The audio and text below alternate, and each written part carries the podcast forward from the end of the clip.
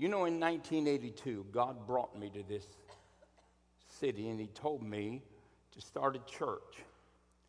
And so I dug out a dirt floor, 16 by 32 foot building.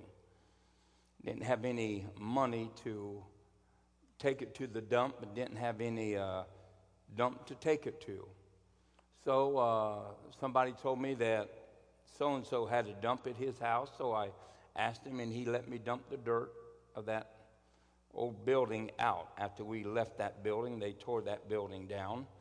And uh, I came here, and I remember meeting with the man that owned the building. And I told him, I said, God told me to come to this city and to preach faith. And I'm going to do signs and wonders and miracles. And he said, You're going to do that here in this city? I said, Yeah. And he said, Well, as long as you do it, I'll give you your rent money back. Now, since I moved out of there, he hasn't been sending me any rent money. But then we moved into another building, an old ice cream building, and Kroger's owned it, and uh, we bought it. They wanted $78,000 for it. I approached them. His name was Pat Elsall. And I said, You know, I'd like to buy that building. And he said, Okay. He said, uh, I know the investors. He said, They, they want $78,000. I said, Can you tell them I'll give them $28,000? But I don't have no money, so I'll give them $200 a month for three years, and then I'll borrow enough money to pay the remainder off. And he said, Preacher, he said, Listen to me. Them people don't need your money. I said, Well, why don't you just tell them what I said? I said, I'll get back with you in five days. And he said, Okay. He said, But I can just tell you right now, they ain't going to change their story. And come to find out, he was one of the owners. So that's why he wasn't going to change his story. And uh, so about four days later, I seen him in Kenniger's restaurant. And uh, I said, uh, Hey, uh, uh, Mr. Alsol, I said, uh, Have you been able to talk to those guys? He said, You know what? I did. And he said, Lo and behold, I don't know why they're doing it, but they said, if that's what you wanted, that's what they would do. So we renovated that building. We stayed there for about a year and a half, and then we doubled it up to 400 uh, people. And it is now the city library. Then we moved over here and built the first sanctuary. We were here, and then we built the second sanctuary. Then we added on to the first sanctuary. Then we finally built this building. The Lord told me in 1982, He said, Son, I want you to come and I want you to bring, I'm bringing you to this city to preach faith. I said, Well, people have faith. He said, People don't have faith. People are infiltrated and diseased with unbelief. And he said, I want you to preach faith. So I started preaching faith in that little dirt floor, and that's the only thing that has ever kept me alive is that I have preached faith. I really don't believe in doubt. It doesn't do much for me. And uh, I find it doesn't do much for the people that possess it and love it and cling to it and exercise their spiritual authority in it. It just kills them. And so, as I was uh, getting ready for this next season in my life through prayer and fasting, and uh, the Lord spoke to me and said, Son, I want you to preach faith again. I said, God, you know what? They hate faith more now than they did than when I come here. He said, That doesn't matter. He said, I still like it. So I said, Well, I'll preach faith then. And he said, I want you to preach it without limitation. Don't hold back. Give it to them. If they don't like it, that's between them and me. But don't you hold back. Don't be still. No matter what they say about you, keep preaching it. They've talked about me for years. He said, They don't know me and they don't know you. So you preach faith. You do what I asked you to do, and I'll bring you to a happy ending. So I'm hoping that that doesn't mean he's going to kill me when I get done with this message. So, but if you will, praise God, turn your Bibles to Hebrews, the sixth chapter, and verse 12. Hebrews 6:12. Now I want you to understand that I'm not here to explain why we don't see what we think we should see work or not to work. I'm not here to make excuses for God. He's big enough to make them for himself. And so I'm here to preach to you faith. I'm here to preach to you the potential of every believer. I'm here to tell you that there is nothing impossible if you will simply believe in an impossible God. And it doesn't matter what we go through, where we go, or where we end up. God is true and every man is a liar. And so we today choose to side with faith. Hebrews, the sixth chapter, and verse 12, it says this that you be not slothful. That word slothful is negligent, lazy, do nothing attitude, but followers of them who, faith, through, who through faith and patience inherit the promises.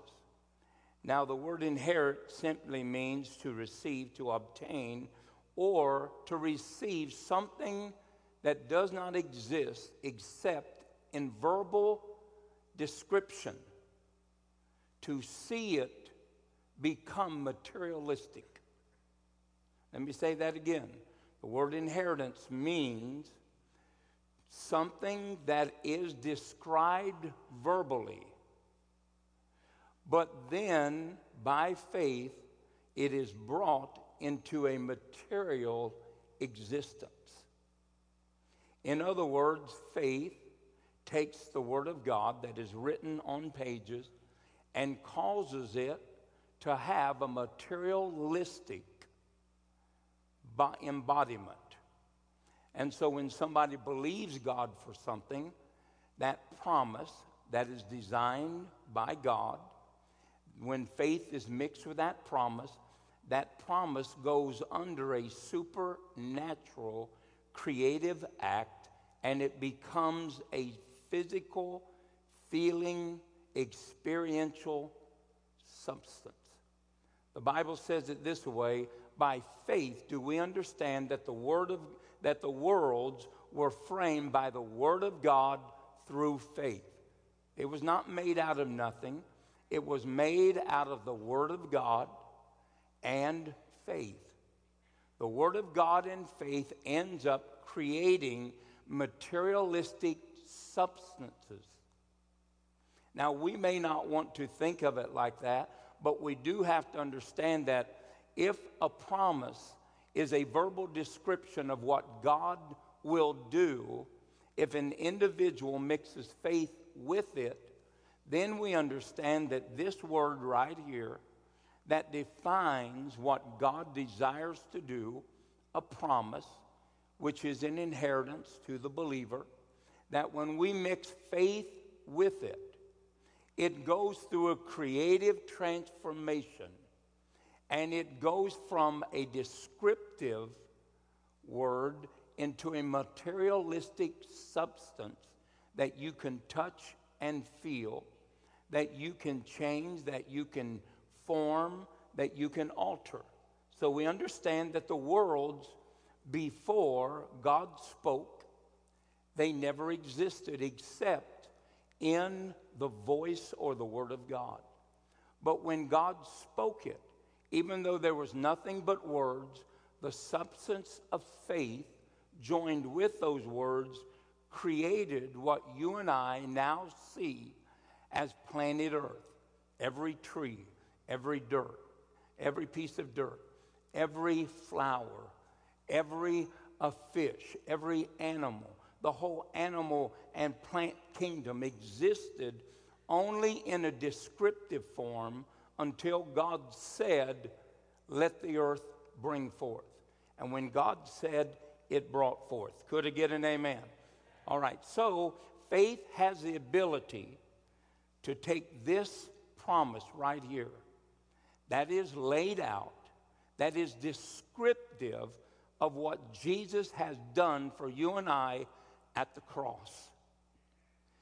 It is a description of what Jesus has done. Now, it is real, but it is not tangible.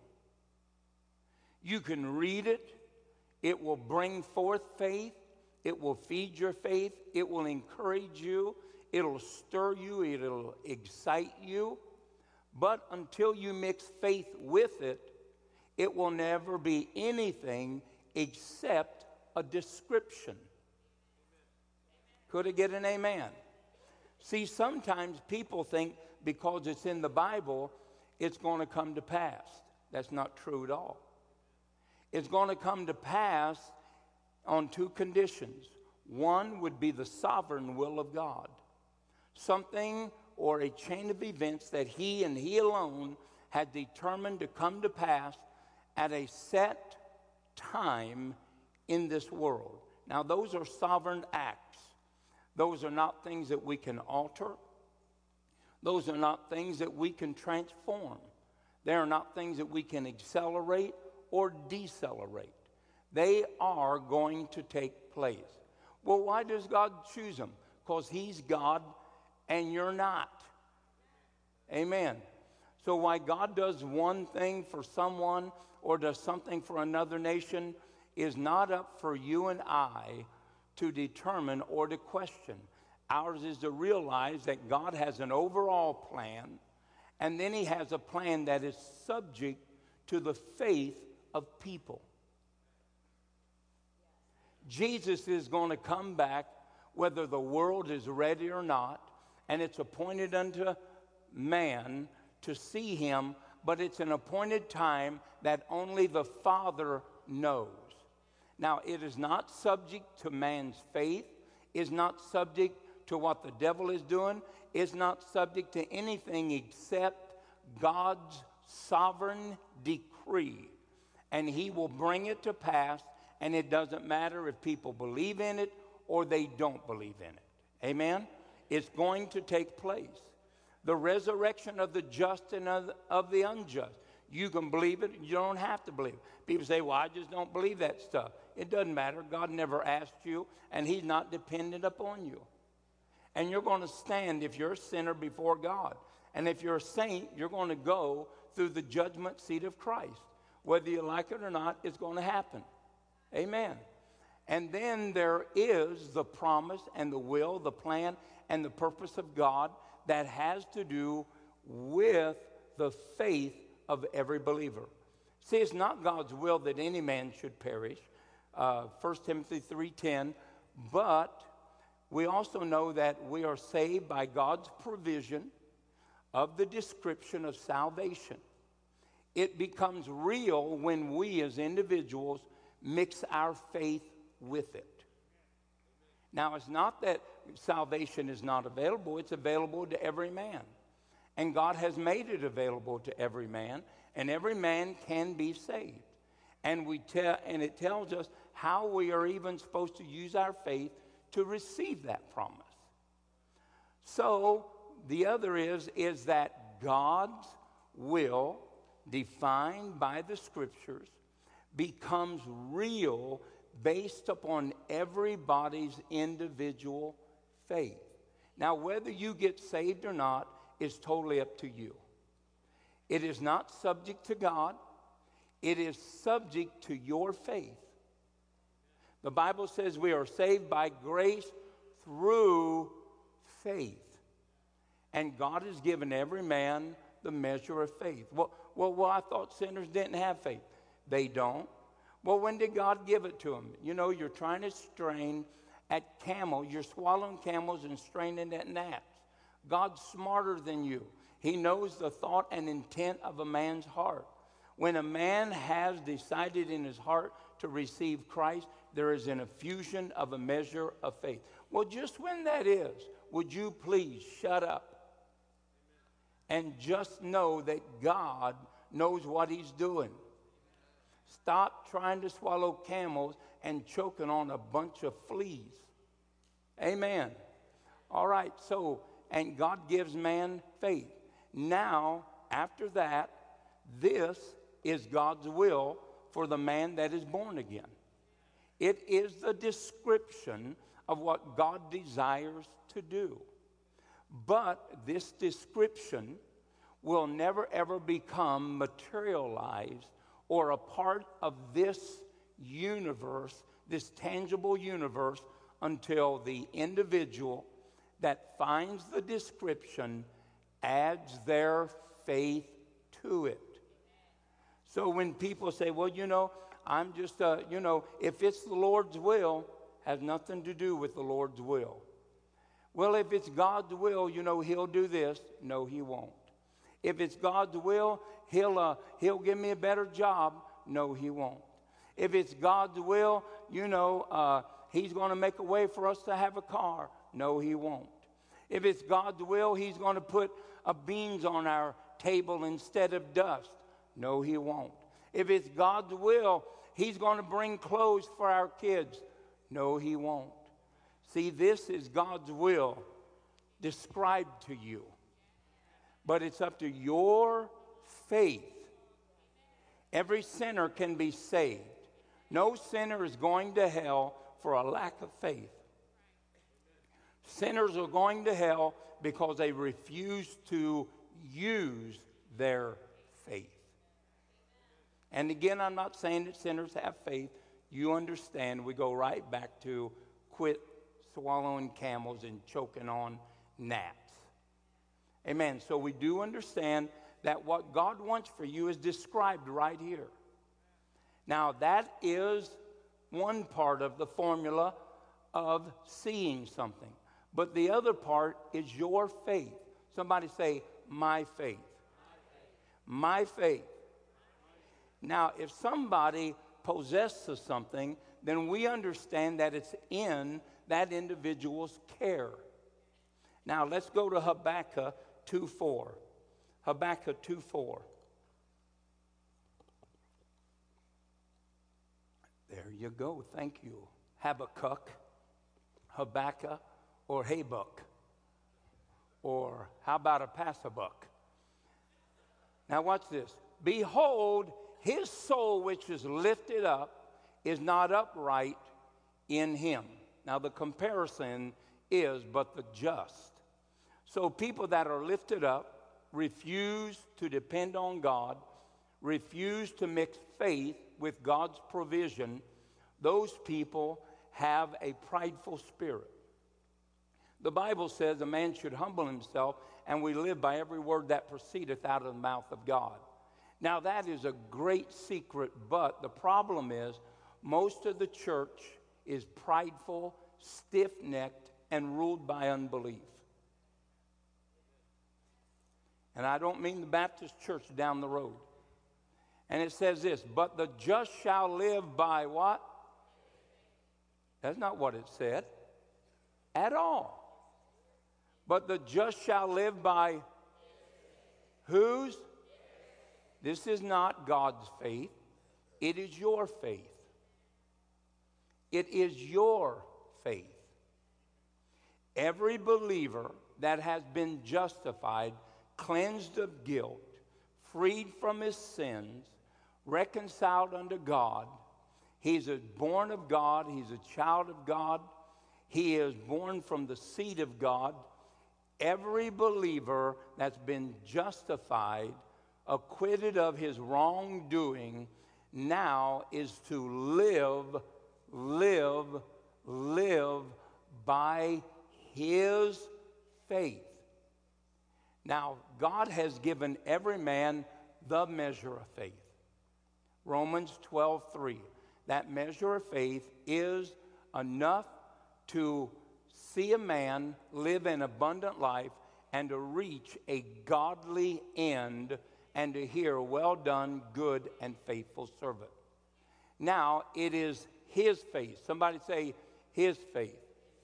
Now you have been given a spiritual substance. It's not nothing, it is a substance. It is a spiritually experiential, feelable, tangible substance. It is a thing of the spiritual realm, and Jesus said that a man must be born of the Spirit. Now, you can't see how it does it, but it is like the wind. You can see its effects. So, in the world that we live in, you could not measure faith except by actions. or by the things that people were doing or the, by the results that they were getting. but in the spiritual realm, it is a literal substance. It's not in nothing, it is a substance. And so here it says that a man shall live by his faith. Somebody say, his faith. Now, it says that we should live. Somebody say, live. Now, these promises right here define what living is. It is having God as your supreme source, not an optional source, a supreme source, the only source, the place of life. Your faith has been given to you to cause these definitions of life to become tangible, materialistic things. Could I get an amen? It, you might say, oh, that's so deep. It's no deeper than a baby could understand. It means that if you mix faith with this right here, that it will become something tangible and usable, applicable for your life. Now, faith is given to you to live by. Somebody say, live by. So, no Christian, if faith was given to you to live by, then it is up to you, number one, to care for that faith. And if you pollute it, you water it down, you receive uh, friends and accusations to disputation of faith, your faith shrinks back, your mind gets wounded or contaminated with disease of discouragement, negativity, uh, loser mentality. It can't happen. It'll never happen for me. If you get your mind diseased like that and don't protect your mind, your faith will become damaged, tainted, and hindered. Protect what you think, protect what you hear, protect what you say, and protect your relationships. Oh, but you know, they're just growing, they don't understand. They don't hurry up and grow, throw them overboard. I mean that. I'm not in this thing to please man. I have this one race that I'm running, and your being my friend or liking me is not the reason I'm running it. I'm running it to please Him. Amen. And I'm waiting for Him to give me the decree well done, good and faithful servant. Now, faith has been given to me to live, to live. Now, if faith has been given me to live, then guess what is not supposed to be manifest in my life? Death. What is the opposite of life? Death. What is the opposite of love? Hate. What is the opposite of abundance? Lack. Now, if you right at this point say, well, you know, you're just talking about prosperity, you at this moment are reflecting to me you have a damaged mind. If you think God is just about you getting a bunch of stuff and the kingdom not being established or you not doing what God wants you to do with what He put in your hands, you are brain diseased. And when somebody tells me, oh, you're into that prosperity stuff, I'm not into prosperity stuff, I'm into life stuff. And I want to be the receiver of life so I can be the giver of life. You know, it's real great that, that you have taken your vow of poverty, which is just a hypocritical, lying vow that you fed yourself, because every day you are more faithful to your job than you have ever been to God and the house of God. And you go there and you work because you want money. You go and you work because you want stuff. And that is nothing but self promotion to self prosperity, and you will afflict yourself and pierce yourself through with sorrows. You will never give more than you want to give. You'll never give it all for the cause of Christ. And all you're doing is building up a nest egg that you can rest in. But the prosperity and the life of God that you get by faith comes with an acknowledgement that there is something bigger than what you are contending with in your own life. Jesus gave us faith to obtain life so that we can give life to others. Could I get an amen? Go, go to 2 Peter uh, 1 3. 2 Peter 1 3. So faith, somebody say faith, will take that which is defined as God's will and make it a physical, tangible substance, just like the worlds were framed by the Word of God and faith. 2 Peter 1 3, according at his divine power, hath given unto us that pertain unto and godliness through the knowledge of him that hath called us to glory and virtue. Next verse. Whereby are given unto us exceeding great and precious what? Where is the life of God and godliness found? In the scriptures. Where is it defined? In the scripture. Where is it waiting to become solid, materialistic, a substance of this earth that we can use? It is waiting for faith to be mixed with it. But God has given us all things in these great promises that by these ye might be partakers of what? His divine nature. There are two things about God's nature that you and I need to embrace. Number one, God is not a cheap, poverty ridden, thread bearing God. I just want a little cabin in the back of heaven. Well, then you ain't going there because there ain't no backwoods heaven. The Bible said there are mansions there. Oh, well, I just want a little cabin. You have a mind disease.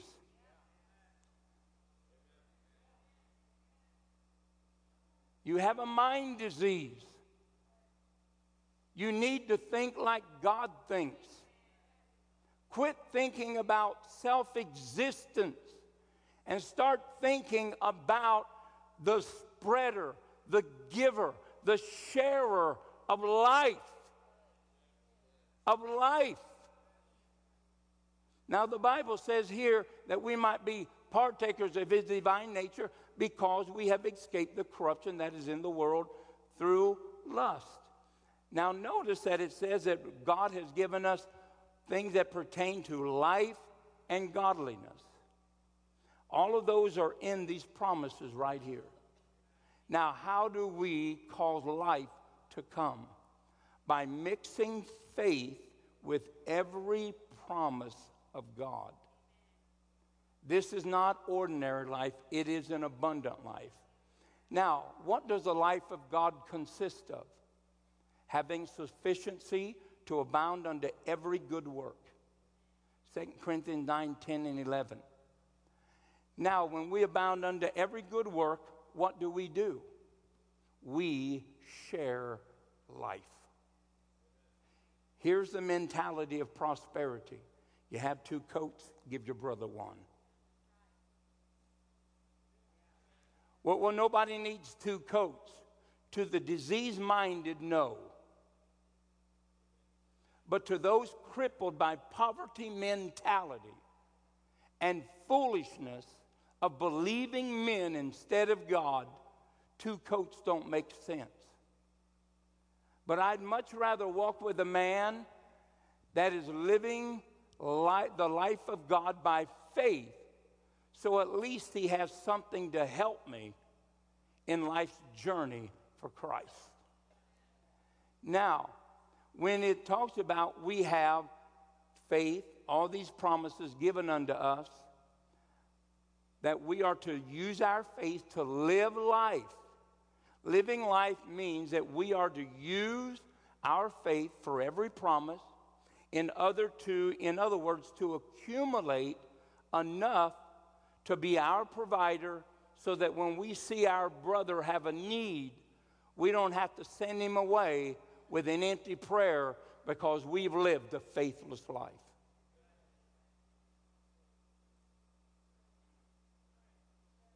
If people have run into you and you are a self prosperity creator, you do not have, nor will you ever have, the heart of God to touch a person's need.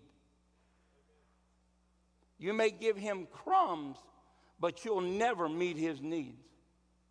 And you'll never be an example worth duplicating to experience life so that you could be a life giver. The other reason that faith is given to you is to live godliness. You are to use faith to promote holiness.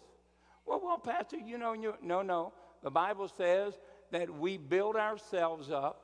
Jude the 20th, 22, and 23 we build ourselves up on your most holy faith. If you live a sinful life, now listen to me. I'm not preaching to you about sin, but I'm telling you that playing with sin will tarnish godliness, and faith will not work in the hearts and the lives of unreasonable and men moved by wickedness. Second Thessalonians 3 2. You have to use your faith to create a godly life. Not only do you create a godly life, the Bible says in 1 Peter 1 5 that we are kept by the power of God through faith. Now, that will tell you why Christians are so easily overcome and we're constantly dabbling in the same things over and over and over. It's not a desire, a lack of desire. It is simply you trying to live Christianity out of your own diligence and your own temperance. And you are no match for the devil, and you're no match for sin, and you are no match for temptation, except you approach it by faith. You are kept by the power of God through faith. And if you don't understand and start developing your life of faith, then every time the devil comes, you're going to be overcome. Every time the devil comes, you're going to be broke through on. Every time the devil comes, you're going to cave in. You say, oh, no, no, I, I, just, I just need to get stronger. You are not ever going to be strong enough to resist the devil and overcome without faith being used. Just get it in your head. Without faith, you couldn't be broken free from sin. And without faith, you're never going to be able to overcome the author of sin in your life. This is not a humanistic development of some inward strength. You know, the problem in the body of Christ is the people that sit in its pews and give ear to a bunch of charismatic, do nothing, never ever lived nothing, done nothing, self help hypocrites. And I mean that. You know, you people bring in these tapes, oh, you ought to hear this guy. Oh, you ought to hear this guy. Oh, you ought to hear. They're a bunch of charismatic, hypocrites. Not one doctrine has ever been preached, not one doctrine has ever been explained, nothing has ever been founded, and they use slang words that would make even the Pope say, Oh, I haven't ever used that. Now, listen to me. I'm telling you that it's time for us to start demanding something from the pulpits of America. And if you don't have something to give, if you can't go through a message without using some slang word or by using some off shaded thing, it's time for you to get up and get away from your pulpit. Yeah, but they got thousands. Who cares? The Sadducees and Pharisees disciples outnumbered Jesus's on any good day.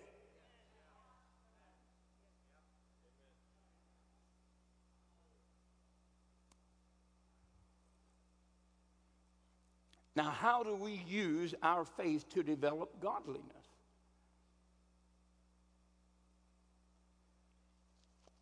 How do you use your faith to live the life of God? You take what God has defined to be life and you mix your faith with it. Right? One example Abraham had a son born out of a dead womb and out of a dead loin. He was 100 years old, and I think Sarah was 90, whatever. And she was a, must had 50 facelifts or goat treatments or whatever. And uh, the Bible says that he took a promise of God Five words so shall thy seed be. And he mixed faith with those five words. And he mixed it by starting to speak something that was not tangible, existable, or materialistic or holdable in the world that he lived in. But God taught him how to take the, design, the defined promise, the defined will of God, and to mix faith with it. And Isaac became not just a designed or defined, a descriptive word or a verbal unveiling, but he became a tangible, living, materialistic substance from Sarah's womb. And all he did was mix faith with what God said. He couldn't do anything on his own. He did what God told him to do. He took the defined will of God in script and he mixed his faith with it and he spoke things that were not real, but he spoke them as if they had already happened. He started saying, If I look at myself, my loins are dead. If I look at Sarah's womb, her womb is dead. But if I look at what God has revealed to me as being His will for my life, and I mix faith with it, then I will see a child become not just verbally defined, not just word defined, but I will see him become a literal, physical substance that I can hold, handle, a living, breathing thing. Out of death, I will see life come. And so, what he did was he took the promise, and God instructed him how to speak. And he started calling himself not Abram, the man with a promise, not Sarah, the woman with the dead womb, but he started calling himself Abraham, the father of many nations. But you don't have anything or any proof. You're right. But I have a description of what will happen if I mix faith with it. I will have physical seed coming out of my wife's womb, out of my dead loins, and they will cover the earth. Now, Abraham did that to obtain life. But how could we do it to obtain godliness? Let's go to uh, Colossians 3. Let's go to Colossians 3 1. Now, I'm going to show you. Remember that Abraham spoke something that was not, but as he spoke it, refused to change his words, even when pressure came upon him, he stood patient, unmovable, undistracted, and he saw the described will of God come to pass in his life. Could an amen? It became a tangible son. All right. Colossians 3 1. Let's look at verse 5. Mortify therefore your members which are upon the earth fornication, uncleanness, inordinate affection, evil concupiscence, covetousness, which is idolatry, for which things' sake the wrath of God come upon the children of disobedience, in that which he also walked sometimes when you lived in them. But now ye also put off all these anger, wrath, malice, blasphemy, filthy communication out of your mouth. Lie not one to another, seeing that ye have put off the old man with his deeds. Now, I know that each and every person in this place deals with anger, wrath, malice, blasphemy, filthy communication out of your mouth, lying one to another, seeing that ye have put off the old man with his deeds. Did Abraham put off the old man of a dead loin and put on the new man of a man with loins of life? Yes. Could we mix faith with this right here? Most of us, when we look at this scripture, we say, oh man, I got to watch my tongue. I've got to watch this. I've got to watch that. You've been watching it for 80 years and it's still been running out of control. Watching doesn't do much. Well, I'm, I'm just going to stop and I shouldn't be doing that. I know you shouldn't. God knows you shouldn't but it's your old nature. And the only way to deal with the old nature is to deal with the promise of a new nature. You have to replace the old nature with the new nature. That new nature is only born out of faith mixed with God's designed will for your life. If I had a problem besides Phyllis. If I had a problem, I would quit struggling with it and I would quit losing and I would quit diseasing my mind with, I can't do it. I failed a hundred times. I've tried that before. I've been that route. And on and on and on. And what you do is you disease your mind with failure. The reason we disease our mind with failure is because nobody's taught us how to use faith to crucify the old man. Now, if I wanted to create godliness in my life, and this is the definition of a portion of what godliness is it is a life without anger, it is a life without malice, wrath, blasphemy, filthy communication out of your mouth. It is a, a, a part, the old man is a, a man filled with lies. It is a man that dominates the new man so the Holy Ghost can't do what he would. Galatians 5:16 down through 22. Here's what I would do. I would say this.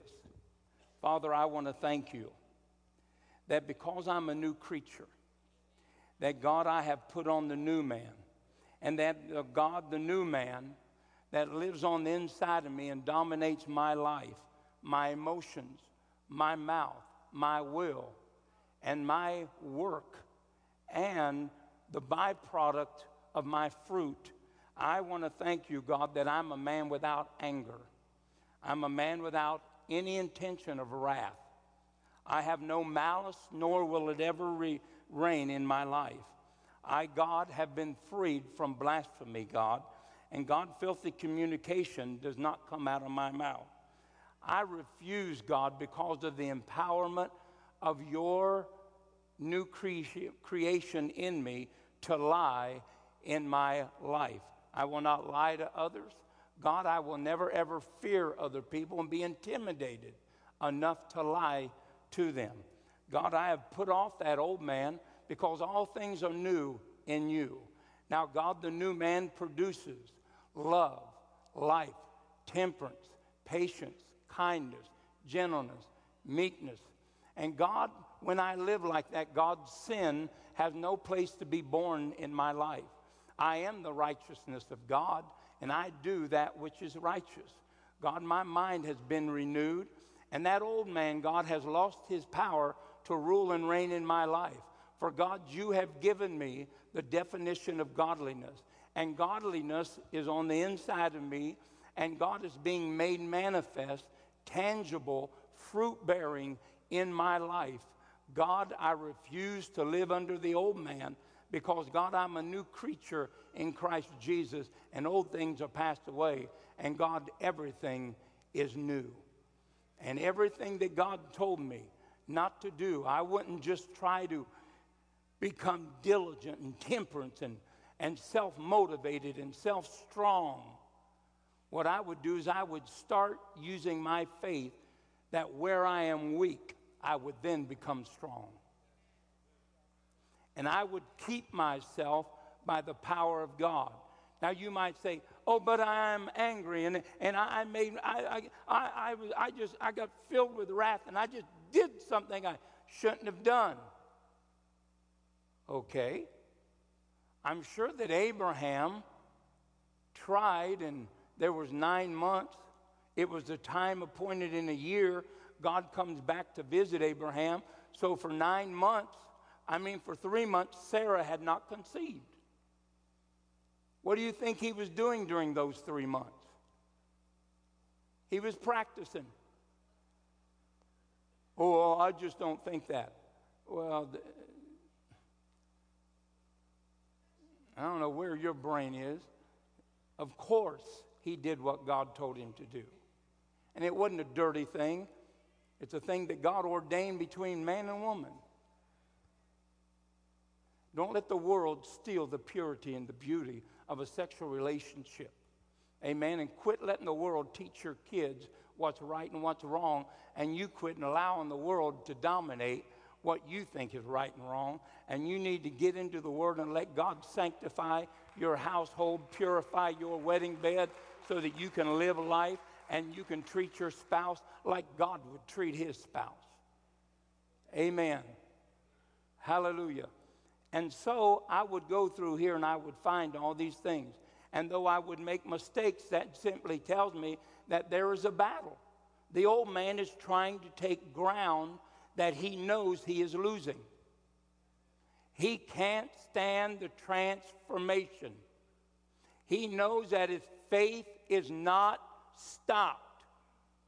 You will become a man that has not any trace of the old man in him. And you can have the statement, Be you followers of me as I am of Christ. And they'll say of you, these are called Christians. But we have limited what life is, and all we do is we so demean it that life is just about having what we can have, but life is not about that. God never keeps what He get, has, He always gives what someone needs. Somebody said, Oh, God's not moved by need. Tell that to the cross. Quit saying such foolish stuff. Well, brother so and so, stop listening to brother so and so and read the Bible. God's not moved by need. Why did He give you seed? He was moved. God's not moved by need, really. Why did Jesus bear the stripes? Because you had need of healing. And that we, we could go 10,000 scriptures to their one opinionated philosophical thought. We need to think like the Bible thinks. Amen? Amen. And so, God has given you everything that pertains to life, and life is about getting enough by your faith, God being your source, so that others can live life around you. And then God gives you godliness. But it has to be appropriated by faith. Stop struggling trying to corral the old man. He cannot be overcome except by faith. And you will be kept by the power of God through faith. Hallelujah. Well, we got to two passages of scripture here. Hallelujah. Praise the Lord of glory. Let's raise our hands up towards heaven today. Can I have the band come up? Praise God forever. Hallelujah. Hallelujah. Hallelujah. Now, I know they're going to tell me that I forgot to challenge you to give an Easter offering, but I'm not missing it. I know you're going to do it. I need a supernatural Easter offering. I don't need just for you to do what you can do. I need people to give sacrificially. With all of it goes to the church. It's staying in the house and we're just changing some things. We're maintaining some things. We're doing a, a new roof and things like that on, on an older building. And uh, we just need your help. You do whatever you can do, you do your very best. That's all God asks you to do. Don't do anything less. You, you will feel you've cheated God, and you will have. You give God your very best. We take this offering up on Easter, on Easter Sunday. And as we give that offering, it just enables us to carry these things out here at the church. Just like you take care of your house, we have to take care of the house of the Lord. So please get one of those envelopes if they're in the back of the things, or let's have the ushers back at the back uh, if you can have a handful of those envelopes. And you give your very best. Praise God. Hallelujah. Now, Jesus, we thank you right now. Hallelujah. Let's sing that song right there guys. Hallelujah. Hallelujah. Praise the Lord of glory. Hallelujah. Let's everybody stand our feet. Move, miracle is waiting. Watch it move. Reach out your hand and touch it as He passes by. The time is now for faith to come alive. Let us receive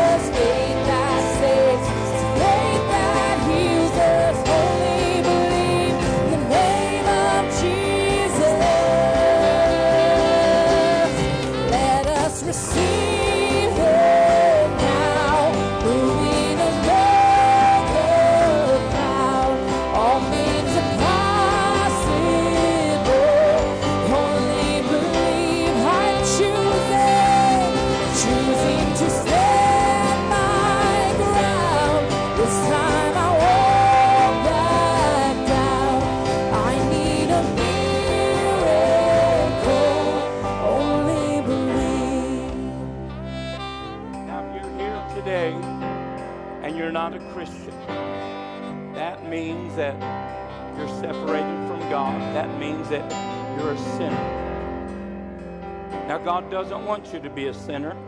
God sent His only begotten Son that whosoever would believe on Him would not have to perish, be separated from Him eternally, but could be saved and have eternal life. And so God has given you His Son. His will for you is that you be saved. And then, if you're here today and you're a backslider, you're a backslider, you know what that means. You once served God and you forsook Him and you went right back to your old ways. Now, God is here because He loves you and He's the God of second chances. The Bible said, if any man will confess his sins, that God will be faithful and just to forgive him and to cleanse him from all of his unrighteousness. Now, you don't have to return to God, but I would encourage you that you should. He loves you. Nobody loves you like God does. God loves the sinner, God loves the backslider. Now, He's here to change each one of those lives. He's here for the sinner, and He's here for the backslider. So if you're here today and you do not know Jesus Christ as your personal Savior, you've never asked Him to come into your heart, you've been living life the way you want to live it, well, understand that you're separated from God. But today, because of God's grace and mercy, He's here saying, Come unto me, all ye that are heavy laden, and I will give you rest. If you come to the cross, then Jesus will cast your sins as far as the east is to the west. If you're here and you're a backslider today, now's the time for you as a prodigal son to come back to the Father's house. Now, if that's you, if you're a sinner or a backslider, step out into the aisle that is nearest you and come down here, and I want to pray a prayer with you. Not just for you, but with you. That Jesus will come into your life and you'll be born again. Backsliders will be reconciled unto God. Now, if that's you, they're going to sing this one more time. You get out in the aisle that's nearest you and come down here and let us pray for you. Sinners and backsliders, this is your time right now. Faith that saves us, faith that heals us. Only believe the name of Jesus. Wherever you are, come on. This is your moment.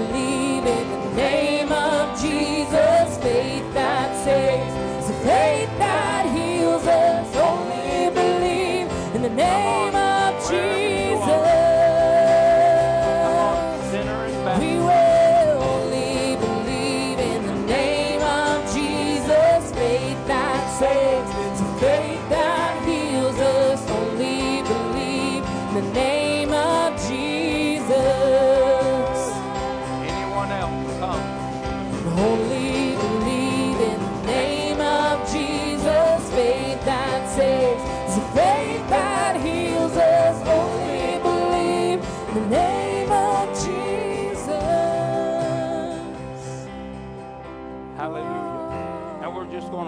take care of them. Praise God. Hallelujah. Hallelujah. Now, uh, I want to pray. Uh, Twyla, where are you, Twyla? Come on back up here, Twyla. Twyla just finally, after years of, of pain, they've discovered that she has a ruptured disc. Is that right, Twyla? What is it? A bulging disc, okay? And uh, it's number five. And uh, that's what's causing all your pain and all that. And numbness? Okay. So everybody stretch forth your hand. We're going to pray. And, and God's going to heal Twyla. In the name of Jesus Christ of Nazareth, I command right now this bulging disc in the name of Jesus. I command you to come out of her right now. I command you to loose her. And God, I loose the working of miracles. All this inflammation, God, these inflamed nerves, I command this disc to go back into place in Jesus' name. And God, I thank you for it. Amen and amen. There's also a, a boil that is being healed. Uh, it's like under somebody's arm, and that's being healed right now in the name of Jesus.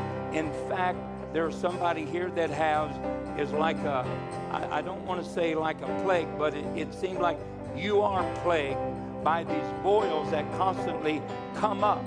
Well, I curse that right now, and I command blessing upon your physical body. The Bible says, if I bless you, you will be blessed. And I loose right now blessing upon your life. The very uh, makeup in your body is being changed, the chemical makeup, and you're not going to have any more of those boils rising up in the name of Jesus Christ of Nazareth. Hallelujah. Now, God, I ask you to bless. I ask you to be upon. I ask you to care. I ask you to keep, God, this people that are called by your name. They are the redeemed God. They are the righteousness of God. They are the accepted of the Lord. They are lifted up and not downcast. They are the head and not the tail. They are seated in heavenly places. They are the righteousness of God. They are the redeemed. They are the accepted. They are the beloved of God. They are crowned with glory and honor. And God, you are honored to call them your sons and your daughters. God, they are the temple of the Holy Ghost. You live in them and you move in them. God, their being is in you. God, their needs are met because you are the shepherd of their soul. We thank you, God, your eyes are upon them. You do not sleep, nor do you slumber. But God, you came and you gave them life. And they are the possessors of life and godliness, God. They are overcomers, Father. No weapon formed against them will ever prosper.